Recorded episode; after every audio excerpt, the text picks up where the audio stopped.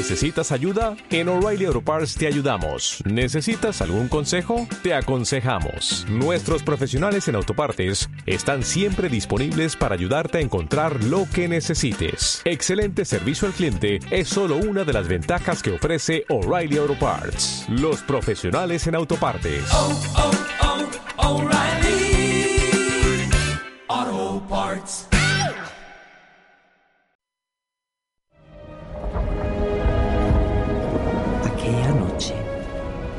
Oscuridad de una horrible tormenta, se cumplió mi deseo. Me di cuenta de que Santa Claus no iba a venir aquel año. En su lugar, llegaría un espíritu más antiguo y siniestro. La sombra Santa Claus. Su nombre era Krampus. Y como había hecho durante miles de años, Krampus no venía a recompensar, sino a castigar. No venía a dar nada, sino a llevarse algo. Él y sus sirvientes Escuché aterrada cómo arrastraba a mi familia al inframundo, sabiendo que yo iba a ser la siguiente. Pero Krampus no me llevó aquella noche. Me dejó como advertencia de lo que pasa cuando la esperanza se pierde, cuando la fe se olvida y el espíritu de la Navidad muere.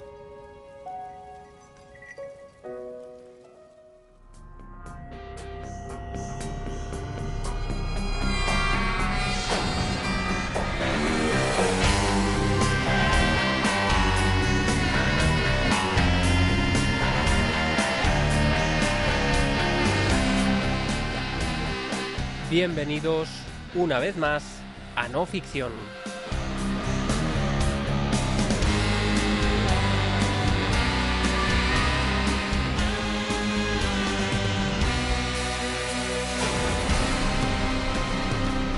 Hoy toca vestirnos de gala, hacer sonar los cascabeles, sentarnos a la mesa, prepararnos para una gran cena, porque nos eh, espera una jornada, un programa en el que vamos a recibir a multitud de personajes navideños, pero no son, creo yo, los personajes que uno espera encontrarse en estas fechas.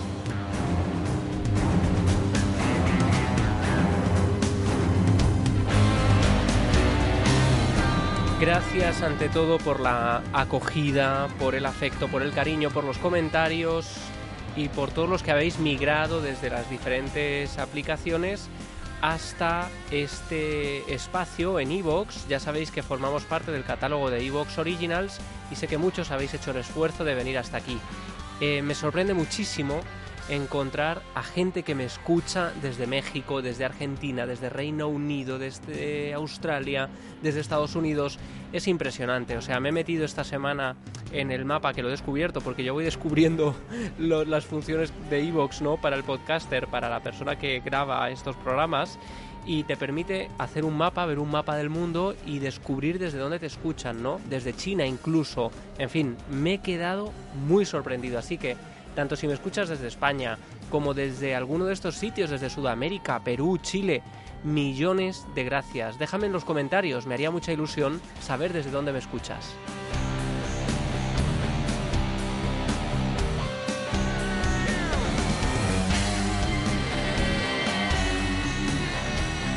Y gracias a todos los que os vais sumando semana a semana a este espacio. Ya sabéis que aparte de cada 15 días el programa, digamos, eh, largo, ¿no? El programa eh, que vamos a ir eh, desgranando historias y monográficos, por supuesto, tenemos esas píldoras no ficción que nos permiten recuperar cortes, momentos importantes de otros capítulos y que de alguna forma nos irán acompañando también semana a semana. Así que espero que todo este contenido sea de vuestro agrado. Os doy las gracias por venir y os invito ya a sentaros a esta mesa especial de Navidad.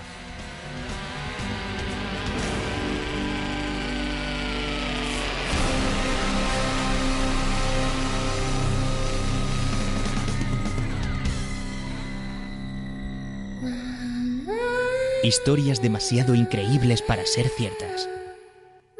De ellas se nutre el cine, la literatura o la música. Pero la realidad siempre resulta mucho más sorprendente. No ficción, un podcast de Javier Pérez Campos.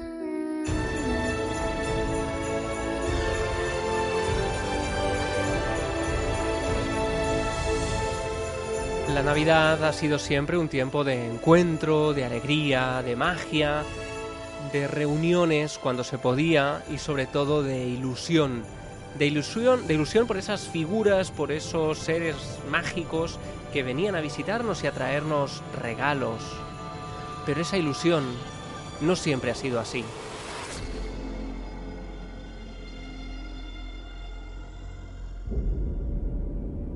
Hubo un tiempo, hace siglos, en que la gente al escuchar el sonido de los cascabeles que hoy asociamos con los renos, con la llegada de Santa Claus, con los regalos, con el calor del hogar, hacía todo lo contrario, huía, cerraba puertas y ventanas y a veces llegaba a esconderse bajo la cama.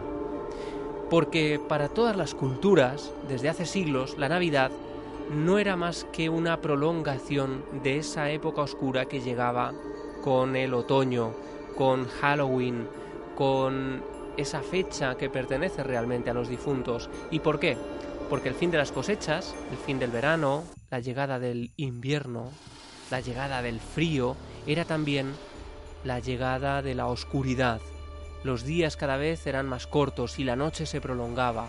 Había cada vez más horas de oscuridad y evidentemente esa oscuridad era terreno vasto para los seres de la noche.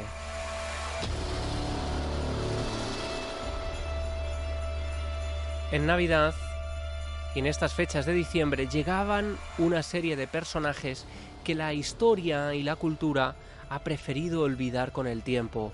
Ya nadie quiere recordar a estos seres que deambulaban por el exterior, por los parajes gélidos, en busca de presas. Ya no, bueno, en ese momento, mejor dicho, no dejaban regalos. Más bien venían a rendir tributo, venían a buscar a sus eh, niños, a los que se llevaban a otros mundos, a otros terrenos e incluso a los que desangraban con sus propias manos como una especie de ofrenda sanguinolenta que hacían los vecinos de estas poblaciones a estos seres que traían a cambio de estos niños prosperidad en las próximas fechas.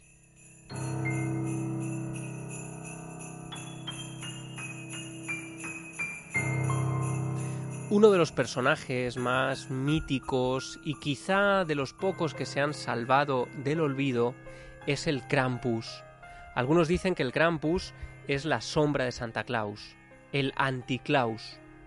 La palabra procede del antiguo alemán Krampen, que significa garra, haciendo referencia a esas garras que tenía este personaje con las que se llevaba a los niños.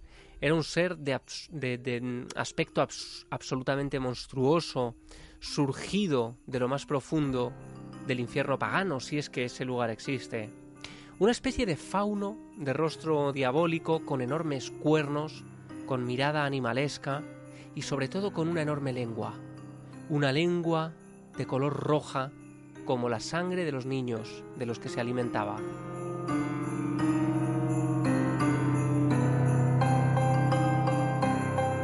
Su cuerpo solía estar lleno de pelo, se vestía con unas capas y llevaba unos cascabeles que colgaban de su cuerpo y que hacía sonar, que era el anuncio de que el Krampus estaba cerca y de que los padres tenían que esconder a sus hijos porque lo más probable era que se los llevara a un terreno absolutamente inaccesible, un lugar lejos del mundo del ser humano, un lugar donde, por supuesto, cualquier pesadilla podría hacerse realidad.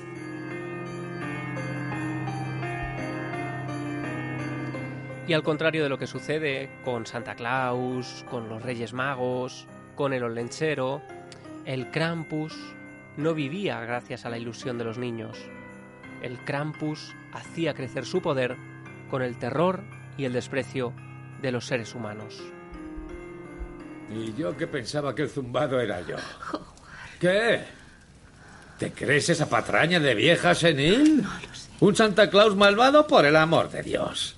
Y en primavera berreará por un conejo de Pascua zombie. Howard, ya es suficiente. Ya lo creo que es suficiente. Quien sea que esté yendo a por nosotros se ha llevado a mi chico y a tu hija. Y nosotros aquí sentados oyendo historias para no dormir.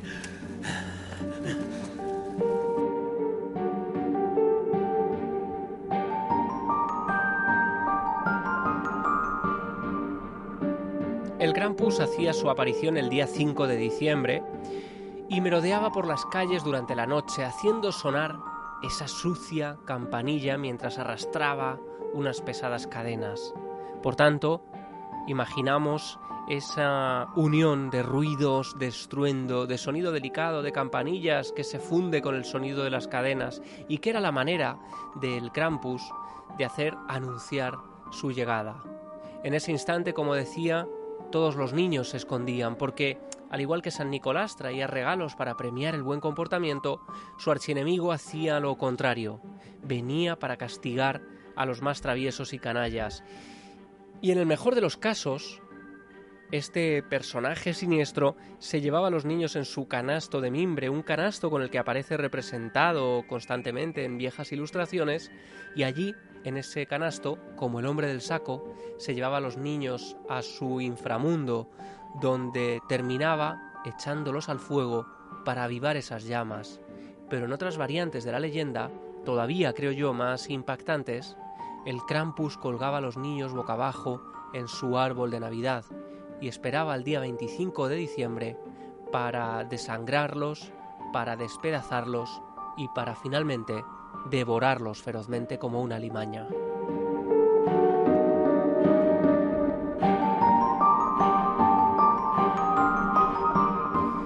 Este demonio llegó a ser un personaje muy popular en toda Europa, donde era conocido con diversos nombres, por ejemplo, Knecht Ruprecht, Klaubauf, Pelzbock, Smulzi. Algunos de estos nombres eran absolutamente impronunciables. Y aparecía representado de múltiples formas. La más habitual era esta que os he descrito, casi como un animal erguido sobre dos patas traseras, pero también se le representaba como un viejo con barba cerrada, costrosa, pelo canoso, con aspecto similar, digamos, a un ermitaño, a un ermitaño que como un buhonero se colaba en los pueblos en los últimos días de diciembre para raptar a los niños despistados.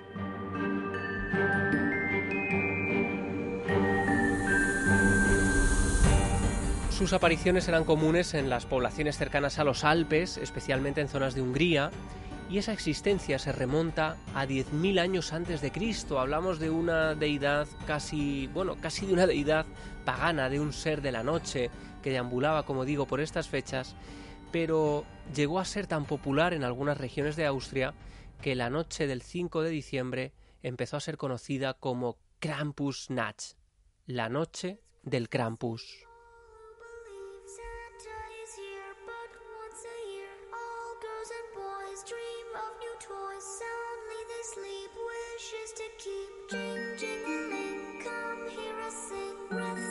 Y durante la Edad Media empieza a proliferar la creencia y la existencia de este tipo de seres, de seres que llegan al mundo en los días de, finales de diciembre para raptar a niños, para llevárselos a otros lugares, para comérselos, para alimentarse de ellos, para torturarlos y para abrirlos en canal. Los niños, en definitiva, han sido siempre las víctimas perfectas para este tipo de seres sobrenaturales. Y es más, en un momento dado, claro, la Iglesia decide perseguir con ahínco esta tradición, porque consideran que es demasiado oscura, consideran evidentemente que es de origen pagano e intentan erradicarla, pero no lo consiguen por completo.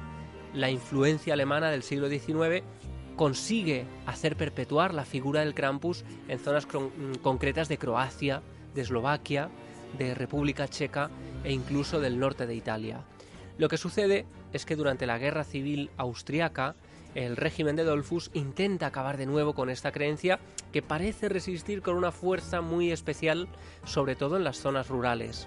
Es el lugar donde deben perseguir con ahínco la creencia o la existencia de este ser que parece arruinar e ir a contracorriente de esa Navidad que todo el mundo está intentando hacer perpetuar, sobre todo a partir de la época victoriana, que es cuando se eh, instaura la Navidad que hoy celebramos, se ponen de moda los árboles de Navidad, la entrega de regalos especiales, las cenas con familias y con amigos, eh, gracias sobre todo a la, a la propaganda y a la publicidad de la reina Victoria y el príncipe Alberto en diferentes medios de comunicación, ¿no? con fotografías que mostraban cómo celebraban ellos la Navidad.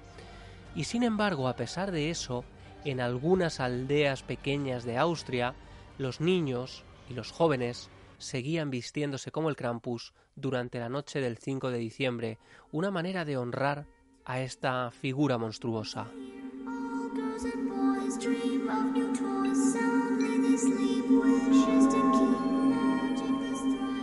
Evidentemente muchos directores han tramado aproximaciones al cine navideño desde esta oscuridad. Y uno de ellos con el que empezaba y este episodio de no ficción era Michael Dougherty con esa película llamada Krampus que populariza la existencia de este ser era en el año 2015 y casualmente, Michael Dougherty ya había hecho una película estrenada unos años antes que se llamó Truco o Trato, una película sobre leyendas de Halloween. De alguna manera, esa película y esta otra, Krampus, forman como una continuación de esas tradiciones ancestrales que mm, no separaban, no hacían distinción de la época, época oscura del Halloween y de esa época, ahora luminosa, pero durante siglos terrorífica, de la Navidad.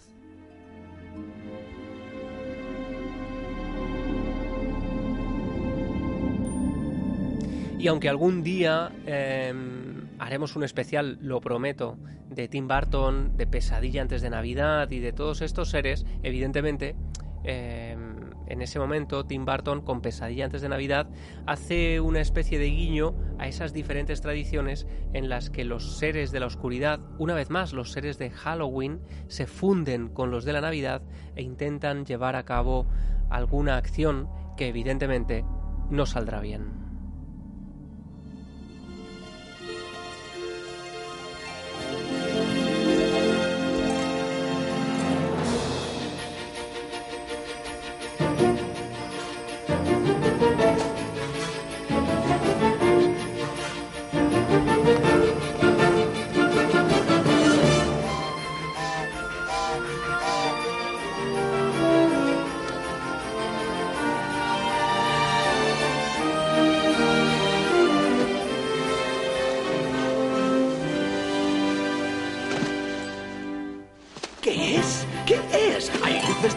Color. ¿Qué es? Parece de algodón. ¿Qué es? No creo lo que veo. Estoy soñando. No lo sé. ¿Qué injusto es? ¿Qué es? ¿Qué es? ¿Qué es? ¿Hay algo que va mal? ¿Qué es? ¿Quién canta sin parar? ¿Qué es? Las calles están llenas de chavales. Todos ríen sin cesar. Es que estoy loco. Debe ser felicidad. Los niños tiran nieve en vez de calaveras y juegan tan felices y no hay muerte en las aceras. Escarchan las ventanas, difícil de creer, y siento en mis huesos el calor de mi interior. Ahí va, ¿qué es? El muérdago colgó, ¿no ves? Se besan como no. Mirad, familias reunidas cuentan cuentos mientras comen el turrón. ¡Qué horror! ¿Qué es? Aquí, un árbol puedo ver. ¿Por qué tanta decoración? En esta maravillosa escena de Pesadilla antes de Navidad, a la que uno le da rubor incluso eh, interrumpir, veíamos a ese Jack Skellington recién llegado del mundo del Halloween al mundo de la Navidad y sorprendiéndose por cada uno de los detalles que él veía cada vez con más asombro y después intentaría repicarlo. De todo esto vamos a hablar ahora con nuestra próxima invitada, que además tenemos una suerte enorme de contar con ella, porque mm, digamos que tenía poco tiempo, nos ha hecho un hueco, digamos, en su agenda apretadísima. Ella es una de las grandes eh, antropólogas, periodistas, eh, especialista en mitos, que ha estudiado además en profundidad la existencia de los seres del invierno y de la Navidad. Y yo he tenido mucha suerte de compartir tiempo con ella, charlando, hablando de estas cosas. Y claro, yo le había dicho que por favor pasara por este podcast cuanto antes a contarnos sus investigaciones y sus pesquisas sobre el terror a la Navidad. ¿Es posible que durante siglos hubiera miedo en estas fechas? Bueno, pues tenemos con nosotros a Israel Espino. Muchísimas gracias por pasar por no ficción. El placer es mío, sabes que, bueno, que te escucho y que estoy encantadísima de, de estar aquí. Yo es que además he tenido la suerte de viajar mucho contigo, de aprender de ti, de y, y tenemos algo en común y tú tienes mucho en común con el espíritu de este podcast. De hecho, no sé por qué no has venido antes, la verdad. Eh, Pero a ti te encanta tirar del hilo de las historias, ¿no? Ir al fondo de la cuestión y eso te permite darte cuenta de que lo que se cuenta habitualmente como una tradición no es nada nuevo, ya se contaba mucho tiempo atrás y eso te va permitiendo armar un puzzle enorme, maravilloso entre tus proyectos que son muchos, ya hemos mencionado tus libros, eh, pero tienes uno que es de mis favoritos que era La Vuelta al Mundo en 80 mitos, ¿no? Ese blog en el que tú ibas compilando algunas de las historias que recopilas a lo largo de tus viajes. Y muchas de estas historias, Israel, que tú has investigado y, y tienes un libro en preparación del que yo sé, pero que, que no podemos avanzar nada, pero que estoy deseando que lo publiques, hablas precisamente de los personajes navideños, de los seres del invierno, mejor dicho, de los que conocemos mm, muy poco, ¿no? Eh, tenemos eh, a Santa Claus, tenemos a los Reyes Magos, en España tenemos al Olenchero, se han mencionado ya el Krampus, quizá, porque se ha hecho de los más famosos mm, después de alguna película reciente, pero hay muchísimos seres del invierno, ¿no, Israel? Efectivamente. Bueno, la, la verdad que an- antes de nada decirte que mm, yo también disfruto muchísimo cuando nos encontramos porque efectivamente tenemos los mismos intereses, las mismas inquietudes y muchas veces ese puzzle lo hacemos a medias y tú lo sabes.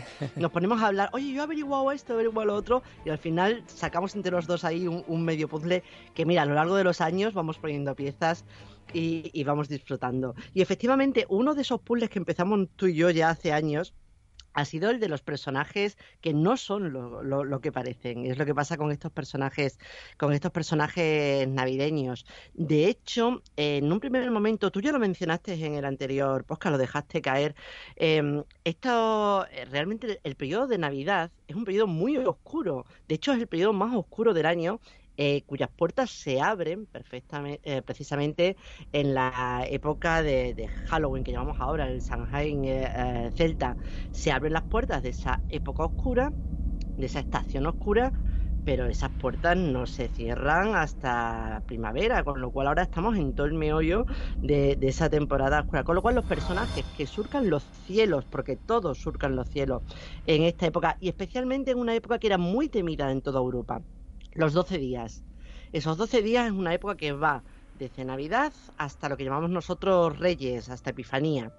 Son 12 días en los que la gente tenía mucho miedo de estar eh, fuera de casa cuando anochecía porque se sabía que andaban por el cielo eh, gente no muy recomendable que podía no solamente arrancarte de la tierra y llevarte con ellos y desaparecías para, si- para siempre, sino también dejarte eh, regalos, entre comillas, muy, muy desagradables. Estos personajes con el tiempo tienden a volverse buenos o a llenarse de unas bondades que antes no tenían, o bueno, sí tenían a lo mejor unas características, porque no todo es blanco ni todo es negro, unas características eh, benéficas que con el tiempo y sobre todo con la llegada del cristianismo que impone allí ese nacimiento de Cristo, claro, no podía ser una temporada de horrores y de terrores, tenía que ser una temporada alegre, sobre todo para los niños, con lo cual estas pequeñas eh, estas pequeñas características benignas que tenían estos personajes son las que empiezan a popularizarse y terminan eh, siendo pues esto, pues Santa Claus, San escolar, los Reyes Magos y todos estos personajes que dejan esos regalitos tan bonitos. Bueno, Es yo me estaba, me estaba imaginando, Israel, cuando lo estabas contando, esa escena de pesadilla antes de Navidad en la que el pobre Jack Skellington, que está acostumbrado solo a celebrar Halloween, se quiere convertir en Santa Claus y empieza a hacer regalos, ¿no? Pero que son regalos muy chungos que va metiendo a través de las chimeneas y que van haciendo putadas a todos los niños, a las familias. Escuchadme todos. Os voy a hablar de la ciudad de la Navidad. Hay objetos tan extraños, no podéis imaginar que a mi mente puede hacer volar. Es un mundo especial, yo os lo quiero explicar y lo vas a intentar. Me dije una vez más y os reúno a todos aquí. Y debéis creer lo que os cuento aquí, porque es tan real esto para mí. Miren, veámoslo.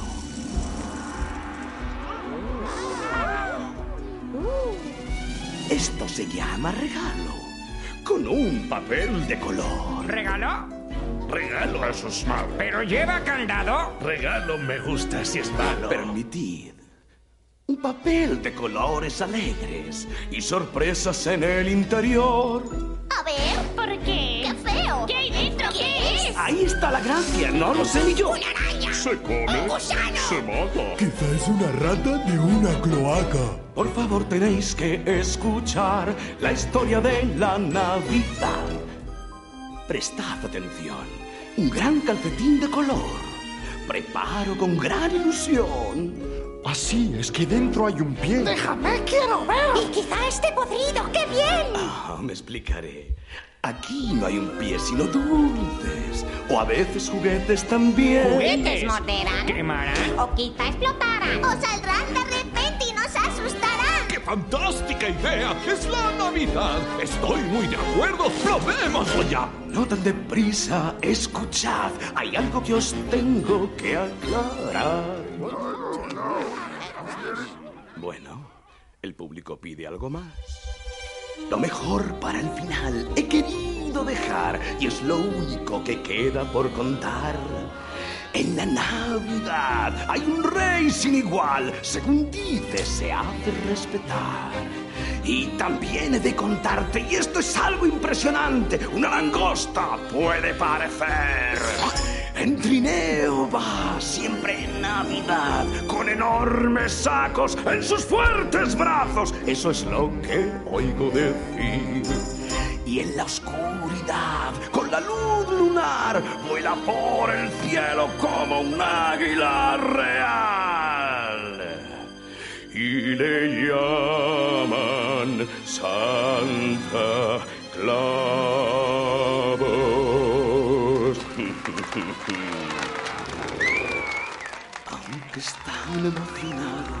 Nunca comprenderán todo lo que significa la Navidad.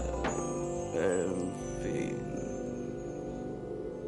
La Navidad que hoy celebramos, en el fondo, esto del árbol de Navidad, las luces, los regalos, viene de la reina Victoria, de la época victoriana, y, y quizá es un poco un antídoto, fíjate, de iluminar estos días que cada vez son más oscuros, ¿no?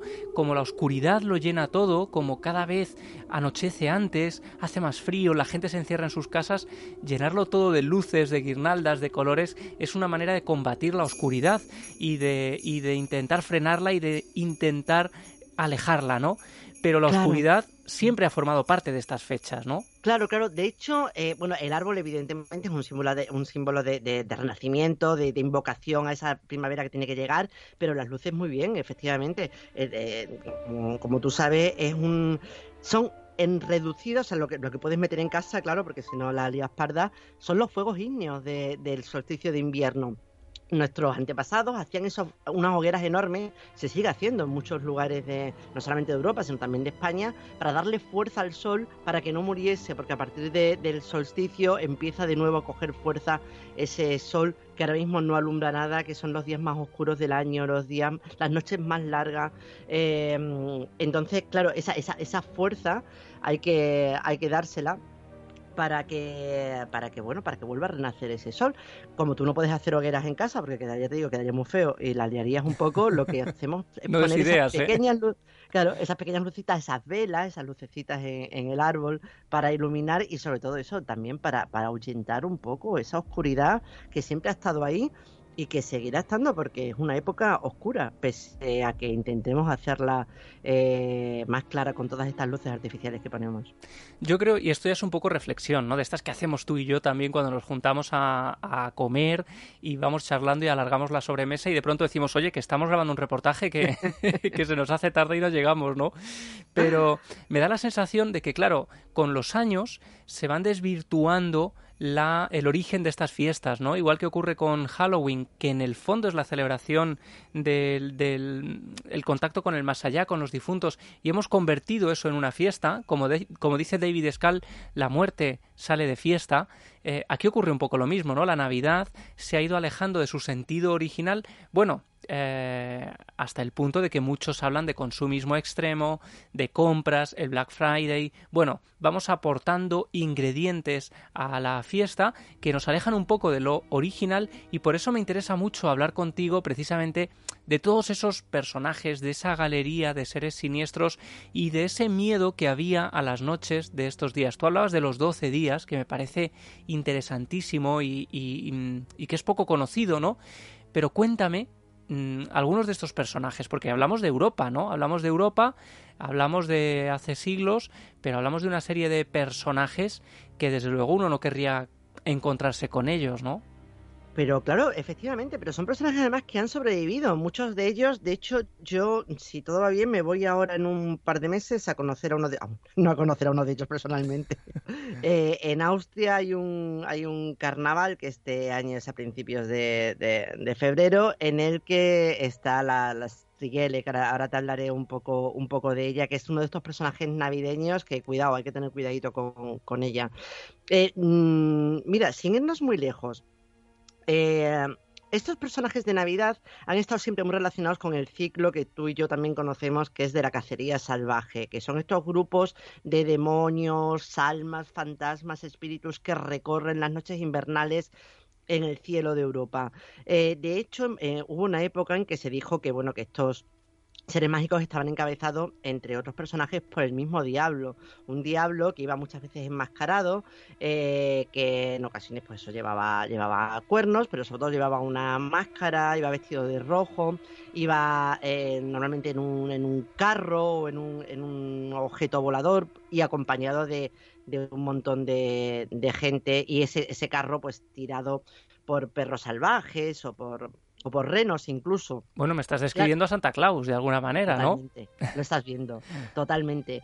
Va, y el diablo va con campanillas, Santa Claus va con campanillas. El diablo va con un cetro, Santa Claus va con ese bastón. O sea que es que realmente no hace falta que nos vayamos a, a personajes muy, muy extraños. Mira, hay otra, hay otra, mm, otro personaje que a mí me, me mola mucho. La verdad es que todos estos tú ya sabes que están no se puede decir hay un personaje, otro personaje, otro personaje, porque llega un momento en que todos ellos se van entremezclando, uno coge las características del otro, se van, hay una especie de contaminación entre los personajes y llega un momento que se hace un poco un batiburrillo.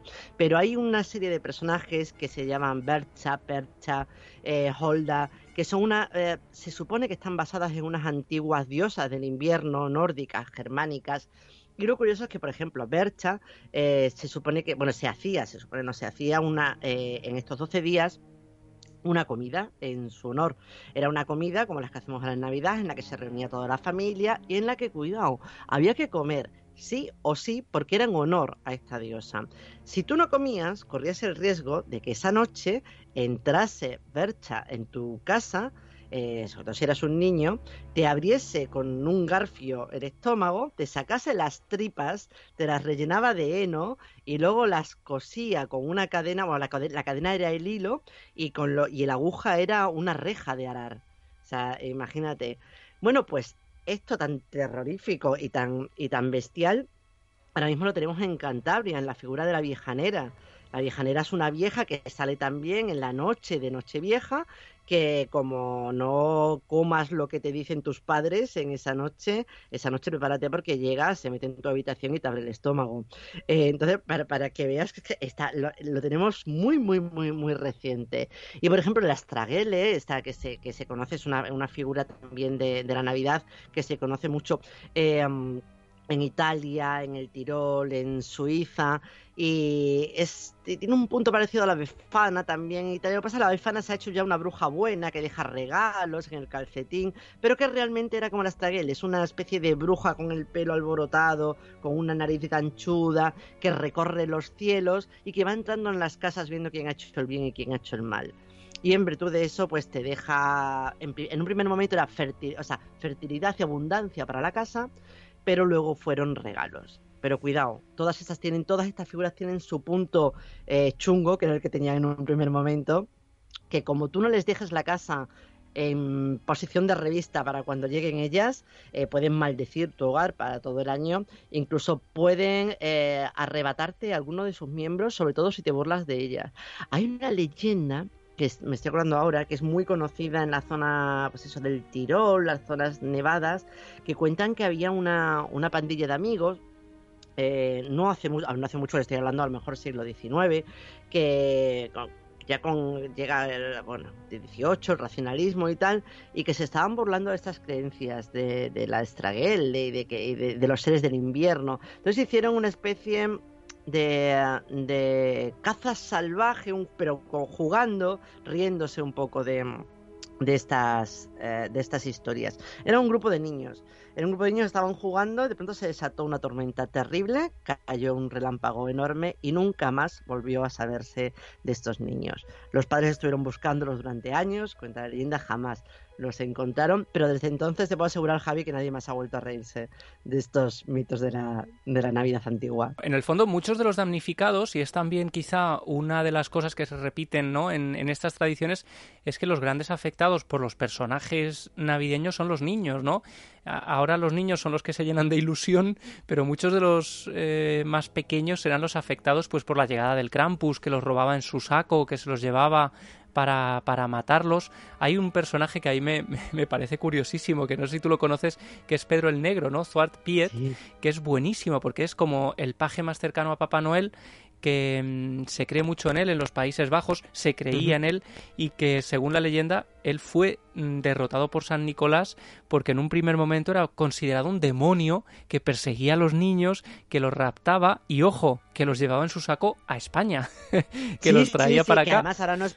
Ahora no es políticamente correcto porque era negro, o sea, y, Sí. y son cosas que flipo porque si empezamos a cambiar las, las leyendas y, o sea, si era negro era por alguna Bueno, las, razón. las nada leyendas que ver, son políticamente incorrectas todas, ¿no? Porque hoy en Claro. día hablar de un personaje navideño que mata a los niños o que se los come, pero claro, hemos ido dulcificando las, las historias. Yo en el programa que hicimos sobre Maurice Sendak, el autor de Donde viven los monstruos, eh, contaba, y tú eres experta precisamente en el ámbito de los cuentos, ¿no? Y en el origen de los cuentos, y todo el mundo que se ha metido a fondo en esto sabe que los cuentos realmente, los cuentos que se relataban a los niños hace siglos, no tienen nada que ver con los que se cuentan hoy en día, ¿no? No eran son bestiales. Claro, eran muy bestias, eran muy salvajes. Y eso es precisamente lo que tienen también estos personajes, ¿no? No, no son seres dulces, que traen regalos, que escuchan a los niños, que se comen los turrones que les dejamos puestos. No, no, claro, antes había que dejarles comida, pero no... Como ofrenda, claro. como ofrenda, claro, y, y no porque fueran amables, sino porque o les dejabas comida o te abrían en canal, ¿no? Mira, de, de hecho, eh, la, la por ejemplo, que te decía antes, esta rapta niños, se los lleva, además, le, le- le tenían pánico. Eh, también se cuenta la- una, historia en, en Italia de una madrastra, por cierto, lo de la madrastra, hablando de los cuentos, que siempre se dice madrastra porque, pero realmente la madrastra era la madre, lo que pasa que llegó un momento, o sea, en un primer momento de los cuentos, no eran madrastras, era la madre auténtica la que abandonaba al hijo en el bosque, la que tal. Llegó un momento en que tú no puedes decirle al niño que una madre podía abandonarte en el bosque, podía no quererte. Entonces se inventó el ter- se inventó, empezaron a meter madrastras por todos lados. Claro, si no es tuya, no es tu madre, pues ya sí puede hacerte daño. Pero realmente eran las madres que eran unas cabronas de cuidado porque las porque las sabía, las Había que vender a los niños, Pero- ¿no? Incluso para alimentar Sí, a la sí, sí. Familia. Claro, y bueno, pues se cuenta la historia de una madrastra, que efectivamente yo creo que en un primer momento sería una madre, que, que, le metía miedo al niño con que iba a venir la astraguela y se lo iba a llevar, y porque el niño pues no había cómo meterlo en vereda. Y entonces una noche ya decidió, una noche de Navidad además, eh, asomarse por la ventana para a, hacer como que era ella la astraguele para meterle miedo al niño. Y efectivamente lo hizo. Cuando llegó a la ventana fue a meterle mano al niño para darle el susto y el niño no estaba. Se le había llevado la astraguele. Y espérate, que te cuento el final de la leyenda. Al día siguiente, cuando la madre, la madrastra, quien sea, desesperada, fue a- con la luz del día ya a ver si había alguna huella de su hijo, encontró no huella, sino los trozos despedazados del niño alrededor de la casa. O sea, imagínate la, sí, sí, la bestialidad de, de la Stragel. Y sin embargo, por ejemplo, hay otros personajes, te hablaba antes de, de Bercha, pero también Frau Hol, Holda. Yo estuve además en un pueblecito en Alemania donde hay una estatua suya porque y su casa, su vivienda, su museo, porque se supone que ella era de, de ahí, que es también otra, otra de estas mm, visiones de estas antiguas diosas nórdicas del invierno. Se dice que ella al, al sacudir el edredón de plumas es cuando hace que, que nieve. Bueno, pues esta Holda, esta Hol, Frau Hol, lo que, lo que hace en invierno, aparte de sacudir el, el edredón para que nieve, es pasear en estos 12 días eh, volando por los cielos de Europa, seguida de una cohorte de niños muertos. Unos niños que son tus preferidos porque son los inmaturi, son niños muertos antes del bautismo, son niños muertos antes de que crezcan, y ella se pasea con todos estos niños gritando por, por la noche, y sin embargo, aunque eh, puede dar miedo, pero ya realmente ahí hace una función de madre porque recoge a todos esos niños que no se quieren en ningún lado. Niños que están mal enterrados, niños a los que no, sus padres, pues eso, no, no han enterrado en condiciones, pero también esos niños que no están ni en el cielo ni en el infierno, eh, que están en un, en- en- en- se han quedado solos, se han quedado, y ella los va recogiendo en este cortejo sobrenatural que sobrevuela los cielos, los cielos de Europa en estas fechas. Que bueno, tú además juntos hemos recogido algunas historias que se podrían parecer mucho a eso en España, ¿no? Precisamente en las Urdes, que es una tierra que también conoces mucho y que es muy rica en tradiciones de este tipo y a través, por ejemplo, de, de historiadores que a los dos nos encantan, como Claude Lecoté, del que nunca podem- podríamos parar de hablar, Sí. en, en uno de sus libros recoge una de estas historias que ocurre en el Camino de Santiago, ¿no? Un encuentro Sí. con uno de estos niños también eh, no bautizados mm, digamos que antecedido ¿no? por una comitiva de seres muy similares a estos.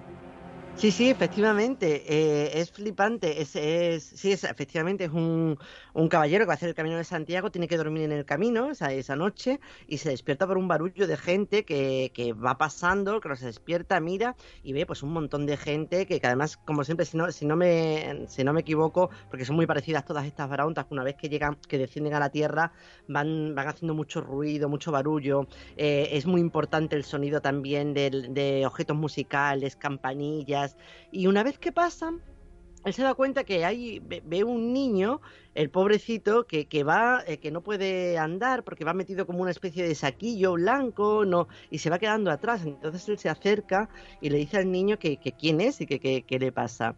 Entonces el niño le dice que es su hijo y que, mm, él murió, que cuando una vez que se, que, cuando él se fue de viaje para hacer el Camino de Santiago, su mujer ya estaba embarazada de- del bebé, pero que, que murió, murió pronto sin, sin bautizar y la madre lo enterró en un calcetín, en una media, y lo enterró. Entonces él está condenado a seguir en esta corte, seguramente eh, es un retazo de la, de la procesión de, de Holda, y, y que, claro, no puede, no puede andar porque, entre otras cosas, no tiene nombre. Lo que tiene nom- no tiene nombre no existe. Y entonces el padre lo que decide es ponerle nombre, eh, da su, su camisa además para que él pueda ya andar, no tenga que estar metido en, ese, en, ese- en esa media. Y el niño es muy feliz porque ya tiene nombre, porque ya tiene su sitio, puede seguir a esa procesión, esa procesión de, de inmaturis, esa procesión de, de difuntos, esa procesión de espíritus que están condenados sí o sí a vagar durante esta época por los caminos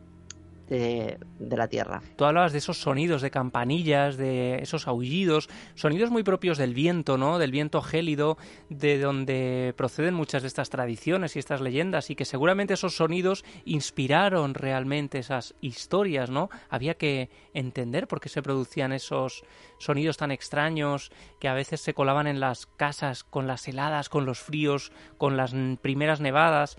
Y, y en muchos casos incluso Israel tú has recogido historias de estos seres que van por el cielo eh, llevando a cabo danzas muy complejas, ¿no? Danzas propias del invierno, eh, unos bailes también que son como muy típicos de estas fechas y que van eh, de alguna manera ligados a estas tradiciones, ¿no? Con lo cual eh, estos personajes tienen muchas cosas en común, ¿no? Aunque tengan multitud de nombres, tengan multitud de formas de actuar, en el fondo el esqueleto, la espina dorsal de estas creencias eh, suelen ser muy comunes, ¿no? Total, de hecho, en- no te voy a decir que todo venga de un, tro- un trozo común o de un tronco común, pero sí es cierto, ahora que me estabas hablando, me estaba acordando, no recuerdo exactamente cómo se llama, porque cada uno de estos en cada zona, además no solamente en cada país, sino en cada comarca tienen un nombre diferente. Pero me estaba acordando cuando me estabas hablando de un personaje que está también por la zona, yo creo que es en la frontera entre Italia y Suiza, que se cuenta que en estas fechas eh, sale de, de unas cuevas en las que viven en la montaña. Él es eh, un ser eh, muy grande, una especie de, gigante con un, un gran sombrero, con un solo ojo, que monta en un caballo con muchas patas y que va seguido por una corte de mujeres salvajes. O sea, mm, claro, tú lo ves y dices, es, es Botan, es, es Odín. De hecho, con las Valquirias, además, pero en otra parte completamente diferente de, de Europa. O sea, y luego, por ejemplo, otra cosa con la que se entremezclan mucho, que también decías tú, de lo del viento, lo de las borrascas. Claro, ten en cuenta que aquí, mm, quizás en España, no tenemos esos inviernos tan crudos, tan difíciles como tienen eh, en otras partes de, Europa, sobre todo en la, Europa montañosa. Pero claro, eh, no solamente es ese viento embravecido que tenía que asustar muchísimo esas tormentas, esas borrascas eh, alrededor de una cabaña de madera, de un pueblo de, de- de madera.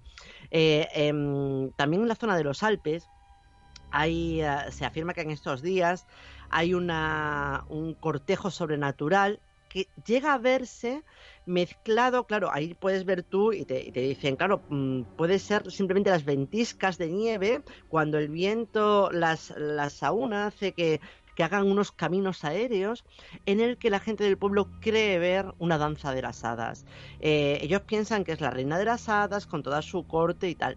Pero fíjate qué curioso, Javi, si fueran unas hadas tal y como las conocemos nosotros, pues la gente se asomaría, disfrutaría, porque por lo visto son bellísimas, claro. Esos copos de nieve llevados por el viento deben ser, y, se supone que brillan porque son hadas, pues todo el mundo las vería. Sin embargo, la gente, en cuanto lo escucha y sabe que va a venir esa corte de hadas, se encierra en casa como si no hubiera un mañana, porque dicen que se, las, se los pueden llevar las hadas con ellos si, si ven que, que las están mirando. Esas hadas no permiten que tú las mires. Eh, se les tiene miedo, se les tiene respeto, porque saben que no son buenas, porque están en estas fechas del invierno en las que las cosas no son buenas y la gente lo sabe. Nosotros podemos estar más protegidos ahora porque vivimos en ciudades, porque aquí por mucho ni Filomena siquiera cuando vino eh, pega con tanta fuerza como puede pegarte. Tú imagínate una Filomena en una cabaña perdida en, en los Alpes. Debe ser, debe ser de morirte. Claro. Ahora no tenemos ese miedo. Porque además, como tú dices, me dices, lo orientamos. Con villancicos sonando a todas horas por las por los altavoces, con las luces de Navidad, con los grandes almacenes. Y ese miedo, evidentemente, lo tenemos fuera. Claro, pero precisamente por eso Israel, con, sobre todo con la industrialización, con la migración ¿no? de la gente que abandonaba los, las pequeñas poblaciones y se iba a las grandes ciudades, muchos de estos seres quedan un poco marginados, ¿no? viviendo en el bosque, y es en estas fechas también cuando se acercan a las ciudades. De hecho, el olenchero en el fondo es un personaje que vive en la montaña, que es un carbonero, que es un carbonero amable. No sé si en sus orígenes tendría también alguna de estas raíces un tanto oscuras. Actualmente es un hombre agradable, al que le gusta mucho comer y que baja ¿no? desde, el, desde el monte para visitar a los niños en la, en la noche de Nochebuena y llevarles regalos. Pero claro, todo esto se ha ido dulcificando. Es que eh, de esto que me estás contando tú, Israel, yo no conocía absolutamente nada.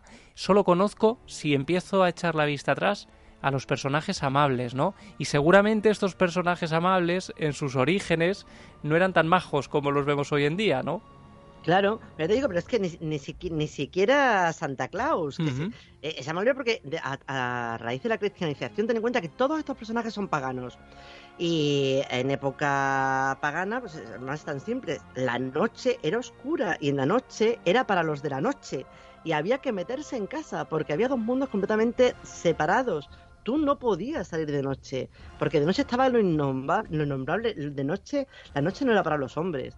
¿Qué pasa? Que cuando llega la cristianización y deciden situar el nacimiento de, de Jesucristo el 25 de diciembre, alrededor precisamente, además con toda, con toda la, intención del mundo, porque como bien sabemos es la fecha del nacimiento del dios Invictus y entonces Jesús se le representa como otro de esos dioses solares, de esos dioses que, marcan el tiempo nuevo.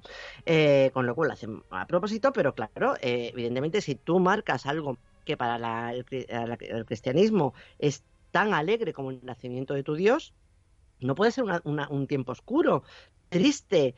No puedes estar asustado en casa mientras tu Dios está naciendo. Hay que empezar a tirar de, eh, de, de cosas que puedan ser un poco... Y, entonces es cuando empiezan a dulcificarse estos personajes, a ocultarse la parte más oscura e incluso a ocultarse... eh, o, o a dar más importancia a la, a la parte buena que a, lo- a los acompañantes que tú bien dices que eran un poco chungos. El olenchero también creo recordar ahora mismo, tampoco podría decirte, pero creo recordar que también en su origen tampoco tenía tan buen rollo como ahora. ¿eh? O sea que sí, sí.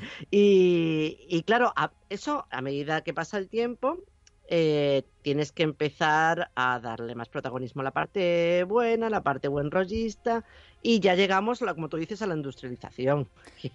y empezamos a vender, y ahí ya lo llamo, ahí donde poderoso caballeros don dinero, hay que vender y para vender hay que dar buen rollo, evidentemente. Y entonces ya cuando es cuando ya empieza toda la historia. Lo que antes eran bendiciones para el hogar se convierten luego en regalos de una naranjita que te daban, porque antes, por ejemplo, no había naranjas, luego te regalaban unas chucherías que tampoco, un- unos dulces que te hacían, y ahora ya se ha convertido en este eh, consumismo desaforado que, que- que tenemos todos. Y que bueno, quizás no sea ni mejor ni peor, es una cosa diferente porque también es cierto que los tiempos avanzan, que los tiempos cambian, pero que no hay que olvidar de dónde venimos y y qué es lo que lo que hay detrás de estas fechas en las que estamos metidos. Bueno, también si vemos la, la, la Biblia, también ha sido dulcificado el propio relato del nacimiento de Cristo, porque en estas fechas, no sé si por casualidad o no, tenemos el 28 de diciembre, que es el Día de los Inocentes, eh, que se conmemora la matanza de los inocentes, eh, cuando Herodes, engañado por los Reyes Magos, que intentan esconderle el nacimiento del niño Jesús, y entonces dice Herodes, yo tengo que buscar a este niño y como no lo encuentro, pues voy a coger a todos los menores de dos años y me los voy a cargar a todos, ¿no? Claro, Y los va como es una matando. cosa tan divertida lo celebramos con bromas. Exacto. Pero, pero desde luego es, es el ejemplo ¿no? de, de la oscuridad también de los propios relatos que nada tienen que ver con lo que hoy celebramos. Y seguramente, y esto ya es un poco reflexión para la gente que nos está escuchando, nadie tiene en cuenta estas cosas, ¿no? Eh, eh, El origen real de esto que estamos celebrando cuando de manera mm, casi automática pues estamos celebrando estas fechas, ¿no? Claro, bueno, de hecho, por ejemplo, eso, lo- los elfos que ahora se, se han puesto de, de bueno, hay moda. muchos elfos, ¿no? Muchos personajes élficos, ¿no? También de estas fechas, eso es. Claro, sí, eso es ahora que todo de los, de los países nórdicos porque tiene mucho que ver con, con esta época. Pero es que, joder, los elfos no eran buenos. O sea, Mm. a ver, son como todos estos personajes, todos los seres féricos que rodean, que rodean esta fecha. No son, mm, no son ni intrínsecamente buenos ni intrínsecamente malos. Son muy ambivalentes, igual que las brujas, igual que las hadas, igual que las anjanas, como, como están a- hartos de decir Alberto Vivide, que es un compañero también folclorista de, de Cantabria, y él siempre, el pobre tiene una lucha continua con las anjanas, porque todo el mundo dice, anjanas, las brujas, las, las hadas buenas de Cantabria, no son buenas, siempre dice, no son buenas. Eran en un principio, eh, bueno, y las hay, hay buenas, pero muchas eran malas, muy malas. Eran eh, ambivalentes y dependía de cómo tú te portases y dependían del día que tuviesen ellas también. Y, estos personajes pues eran un poco así, tienen otra moral que no tiene nada que ver con nosotros, porque es mucho más antigua y es diferente, es una moral completamente diferente, que nosotros, eh, te digo, muchas veces hemos recortado y nos hemos quedado con la parte que más nos ha gustado. Pero bueno, el caso, a mí yo siempre digo que, mira, mientras se, se siga recordando un poco, aunque sea un poco estos seres mitológicos, me da igual que sea San Nicolás, que sea Santa Claus, que bueno, por cierto, otra otro otro símil, San Nicolás, que evidentemente fue, se basa obispo en el obispo eh, Nicolás, pero se le llama muchos en muchos sitios, otra semejanza más con el diablo. eh, al diablo se le llama Old Nick, el viejo Nick en, muchos lugares, incluso de, In- de Inglaterra. O sea, tienen, comparten hasta el mismo nombre. Ah, aparte de eso de ir vestido de rojo, de ir con campanillas y de ir con, con esa... eh, bueno, Nicolás no va, no va con, con máscara, pero sí esa barba enorme y ese gorro que, le, que lo tapa, que al final no se le ve la cara, es como una especie de, de máscara. Y que también el ir montado en un carro llevado por renos, eh, también puede recordar un poco a, a esos dioses nórdicos, eh, a, Odín, a Wotan, que también cabal con esa barba larga que cabalgaban también estas noches a- cabalgando en sus, en sus caballos, pero también muchos con, con sus carros. Eh, de hecho, Frau Goden, que también es otra que cabalga por estas, por estas fechas, eh, Goda, Goden es en muchos sitios se dice que es la mujer de Wotan. Wotan y, y, y Goden eh, sería su mujer y esta se dice que era una, cazadora. Son todas mujeres salvajes. Se dice que era una cazadora, una mujer, una, noble, que le encantaba cazar muchísimo y tuvo la desfachatez de cazar incluso en, en un día santo, un día en el que no se podía cazar. Ella y sus 24 hijas, que también es un número muy redondo, eh, decidieron que era todo, eh, la caza era tan importante para ellas que no querían ir al cielo, querían pasarse la eternidad cazando.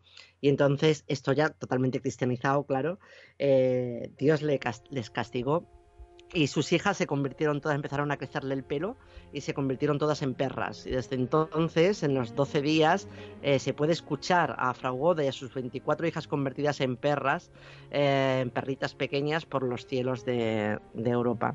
Desde Eh, luego es, es- es bonito también, Israel, el, el- Aquí tienes un libro precioso, ¿eh? Sobre este diccionario de seres invernales, que es inmenso, que no acaba nunca, y que y vas viendo cómo se van enraizando, lo que contaba al principio, Sí. ¿no? Cómo se van enraizando unas tradiciones con otras.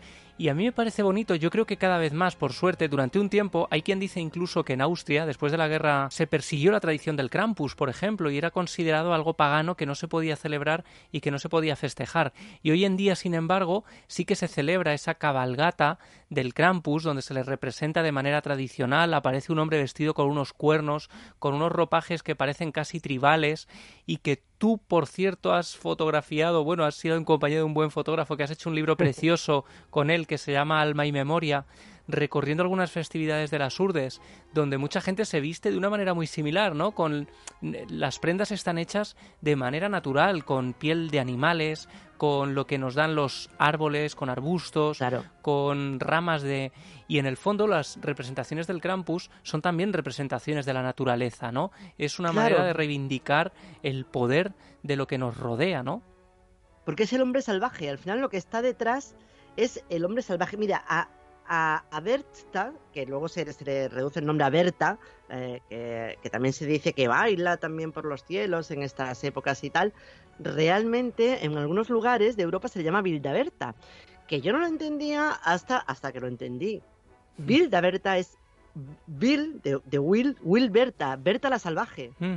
O sea, realmente es la mujer salvaje, el hombre salvaje, el que vive en el bosque, el que sale del bosque y de las cuevas en estas fechas porque pertenece a la naturaleza en estado puro. Y de hecho viaja con el viento, viaja con las eh, rachas de, de aire, viaja con las nubes de tormenta. O sea, es la naturaleza en estado puro lo que forma parte de estos de estos personajes, que eso también, por eso es maravilloso. Fíjate, Javi, yo auguro, me puedo equivocar, pero me da a mí que de aquí para adelante, igual que hemos- estado viendo que todas estas tradiciones han evolucionado mucho de una parte para acá y como del oscuro hemos pasado a lo más luminoso y a lo más eh, quizás capitalista o materialista, yo auguro que de aquí para adelante se acerca una época en la que se va a reivindicar mucho más esta parte oscura de la Navidad.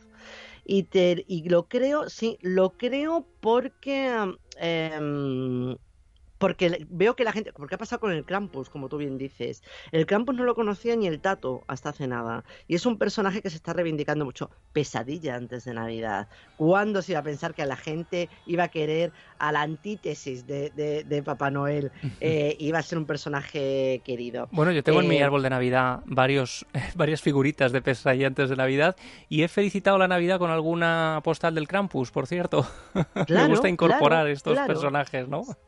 Claro, porque además cada vez hay el, el- el cristianismo, que hay muchísima gente, todavía cristiana obviamente, pero bueno, también hay mucha gente que ya ha dejado de ser cristiana, que ya no es cristiano, que ya no están bautizados, o que, y que y sí te interesan estas fiestas porque están viendo, están comprobando que van mucho más allá del ámbito cristiano, que no son unas fiestas eh, cristianas en esencia, y entonces reivindican otra serie de seres que a lo mejor le- les, les mola más o les, o les gusta más o están menos vistos o lo que pero Bueno, y- está muy bien el que vayas investigando que vayas Hmm. buscando y que vayas eh, sí yo tengo también en proyecto hacer un árbol de navidad un poco curioso este año Ah, sí. Oye, mándanos Y- foto. ¿Qué vas a sí, hacer? sí, ¿Se sí. puede contar? no no no estoy, estoy pensando porque yo hacía muchos años que no no decoraba la casa con, con Navidad, pero estoy pensando que es que a mí ahora me está gustando mucho la Navidad, precisamente porque, eh, claro, como yo no soy cristiana, yo, es, es- Portal de Belén y todas estas historias no, no, no me cuadraban mucho, pero sí estoy pensando hacerme un árbol, porque el árbol al final es, es un... El árbol es un eh, es pagano, es un símbolo pagano de renacimiento, que a todos nos gusta esto de renacer, que llegue, ayudar a que llegue la primavera, pero luego de ir, ir colgando como, como haces tú estos personajes navideños, que a lo mejor no son los clásicos, pero que, que a mí me molan y que tienen que ver con mi forma de Pues nos tienes que mandar una, una foto. Yo, yo fíjate, yo creo, Israel, sinceramente, que también ocurre algo, y es que los cristianos, eh, ya durante mucho tiempo hubo cierta cerrazón, ¿no? Por parte de la religión a aceptar cosas que no eran, bueno, que eran consideradas paganas, ¿no? Y que se decía, esto está fuera de la... Pero en la actualidad las cosas han cambiado también, ¿no? Cuando uno empieza a investigar a fondo, cuando uno tiene la mente abierta, se da cuenta de que todo es compatible, de que la ciencia es compatible con la creencia y que de hecho hay una ciencia de las creencias, ¿no? Y hay que estudiar el origen de las creencias, el origen de las religiones, el origen de las tradiciones, y ahí está la antropología, y ahí está toda tu formación y todo tu trabajo que da fe de cómo se puede estudiar eh, la mitología desde la creencia, ¿no? Y, de- y desde la ciencia. Y, y durante mucho tiempo, y tú lo sabes, en la propia universidad, por ejemplo, hubo miedo a meterse en la explicación de las cosas, ¿no? Cuando se encontraba, por ejemplo, un cuerpo eh, con la cabeza decapitada y puesta sobre el pecho o con una plan- plancha de hierro. Tú y yo hemos investigado, ¿no? Sobre los eh, Auroi o los muertos fuera de hora o los eh, Inmaturi, los seres en el fondo que eran temidos una vez que morían porque pensaban que podían regresar, ¿no? Y durante mucho tiempo, tú lo sabes, las universidades, los investigadores, los arqueólogos no querían dar explicaciones porque era como entrar en un terreno pantanoso en el que uno ya, claro, se ponía en la diana de que podían decir, este tío está loco, aun tenga la formación que tenga, ¿no? Sí, sí, sí, sí, efectivamente. El, el tema de las, de las creencias ha estado muy denostado. Ha estado. Y además, el problema. eh, ha- hay un problema mm, muy grave con esto. Que si tú no lo estudias desde la universidad, o sea, si, si no lo estudias seriamente, va a venir alguien que se va a. a- que, que, que se- que- que va a decir, yo lo estudio sin ningún tipo de criterio. O sea, o va a decir, yo sé de esto y, o sea, si no lo estudias tú de manera seria, va a venir Mm. otro que lo haga de manera no seria. Mm. Yo creo que estas cosas siempre es mejor abordarlas, porque hay que abordar, porque las creencias hay que estudiarlas, obvia- eh, obviamente. Y hay una, una antropología de las creencias y hay una, una ciencia de las religiones. Y, y creo que es una parte importantísima de- del ser humano. igual Bueno, que porque han regido, de hecho, el comportamiento del ser humano, ¿no? Las creencias se han utilizado para regir la moral, por ejemplo, del hombre cristiano o de las eh, tradiciones consideradas durante mucho tiempo paganas, en fin. Yo creo que, que- es importantísimo. Contigo hemos tenido la suerte enorme de hacer este especial navideño tan bonito que nos ha abierto los ojos y que nos has llevado, nos has trasladado a un mundo helado, gélido, rodeado de seres eh, un poco siniestros. Y no sé, Israel, en tu casa, mm, eh, ¿quién va la noche del 24 de diciembre? Si, si llega el Krampus, si llega la Bercha, ¿quién te Pues visita? mira, estoy todavía pendiente de escribir la carta, a ver quién viene. Lo mismo nos llama unos cuantos. Israel, oye, qué lujo de verdad haberte tenido con nosotros. Te mando un abrazo inmenso. Estoy deseando volver a compartir contigo alguna investigación, que tenemos alguna cosa muy chula por ahí. Igual algún día lo podemos contar también aquí en No Ficción. Si no sale por otros sitios, podremos contar esas historias que tienen que ver con manos. A mí que me falta una, precisamente estas fechas, que tuve un accidente doméstico y voy aquí con la mano un poco ortopédica, pero ya mejorando. Eso, Y- ortopédica, no di- me falta una, que parece que estás ahí como el Capitán Garfio. Bueno, si me faltara una, seguro que iría corriendo por ahí por casa, ¿no? Como cosa de la familia Adams, sería uno más. Y, oye, en fin, que, que feliz Navidad, Israel, eh, que te tengo muchísimo cariño, ya lo sabes, y, y Más que millones de yo, gracias. Y que muchísimas gracias por invitarme. Me lo he pasado estupendamente hablando contigo. Como siempre que hablo contigo, parece que estamos en una de esas sobremesas que hacemos siempre. Sí. Y sobre todo hablando de este tema que, que me encanta, que estoy viendo que, que también te encanta, que es que no, cuando nos gusta algo nos podemos tirar horas. Y muchísimas gracias por, por invitarme a, a tu programa, que, que me flipa, que me encanta y que me hace disfrutar muchísimo, muchísimo, casi tanto como nuestras conversaciones. Y Oye, feliz, pues- feliz Navidad también para ti. Esta es tu casa de verdad y tenemos muchas cosas que contar y, y cuando quieras, pues volvemos a compartir una de estas charlas que, como dices, es como una sobremesa. Pues esto es lo bonito, ¿no? Hacer una sobremesa con todos los oyentes que nos están escuchando ahora y bueno, pues ahora repartimos los polvorones, el carajillo, bueno, que vaya surgiendo. Un abrazo muy grande. Un abrazo enorme, Javi.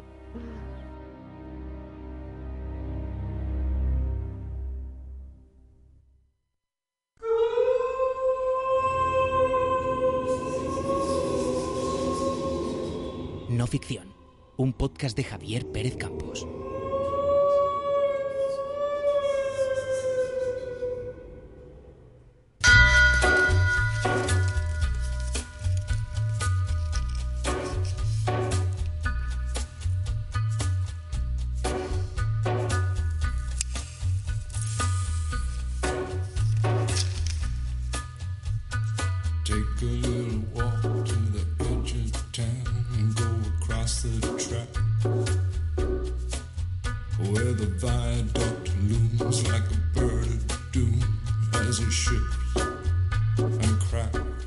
Mano del gran Nick Cave nos acercamos ya al final de este no ficción especial navideño, donde hemos tenido la suerte de compartir este rato de charla con Israel Espino, que como veis podríamos haber prolongado durante horas y horas y horas.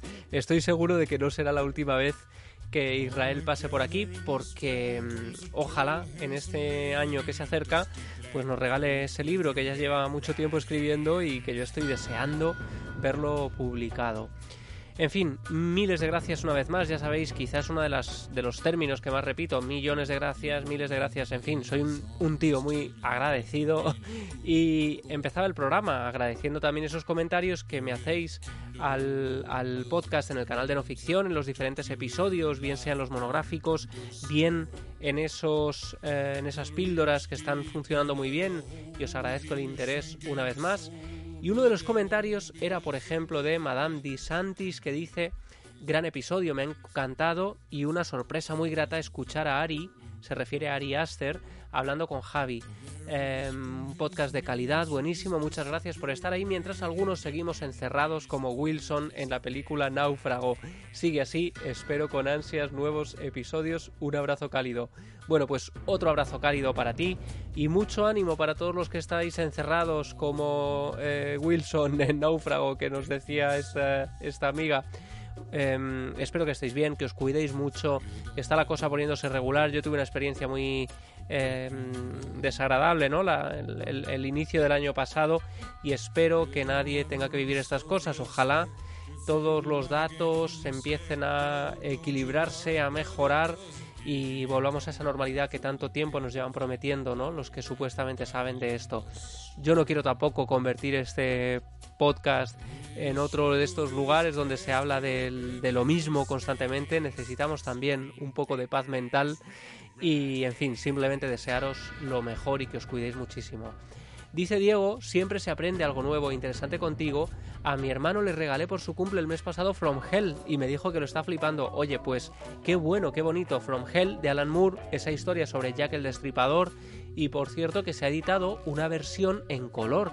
Alguien ha dado, bueno, alguien han dado color a, a las viñetas de, mm, From Hell y desde luego es impresionante. Me han dicho y he visto que por supuesto tiene mucho color rojo. Y una de las personas que me sorprendió muy gratamente hace unos días con su mensaje en Twitter era el Monaguillo, Sergio Fernández el Monaguillo, que decía, os recomiendo escuchar el podcast no ficción de arroba Javi Pérez Campos, que es mi cuenta en Twitter y en Instagram, porque es un no parar. De momento he escuchado el especial de Stephen King y El Resplandor, el de Truman Capote y el de Asesinos en serie. Muy dinámico e interesante. Pues millones de gracias, Mona, porque además por privado me hiciste una serie de puntualizaciones, de ideas, de anotaciones. Yo tomo nota de todas ellas y desde aquí te invito públicamente a que vengas a pasar unos minutos, siempre digo unos minutos, al final se convierte mínimo en una hora con nosotros, que para mí será un placer enorme, como el placer de eh, recibir tu generosidad. Siempre es un tipo muy generoso con la gente, me consta con quien puedes y espero que recibas también esa generosidad y ese cariño que tú despliegas.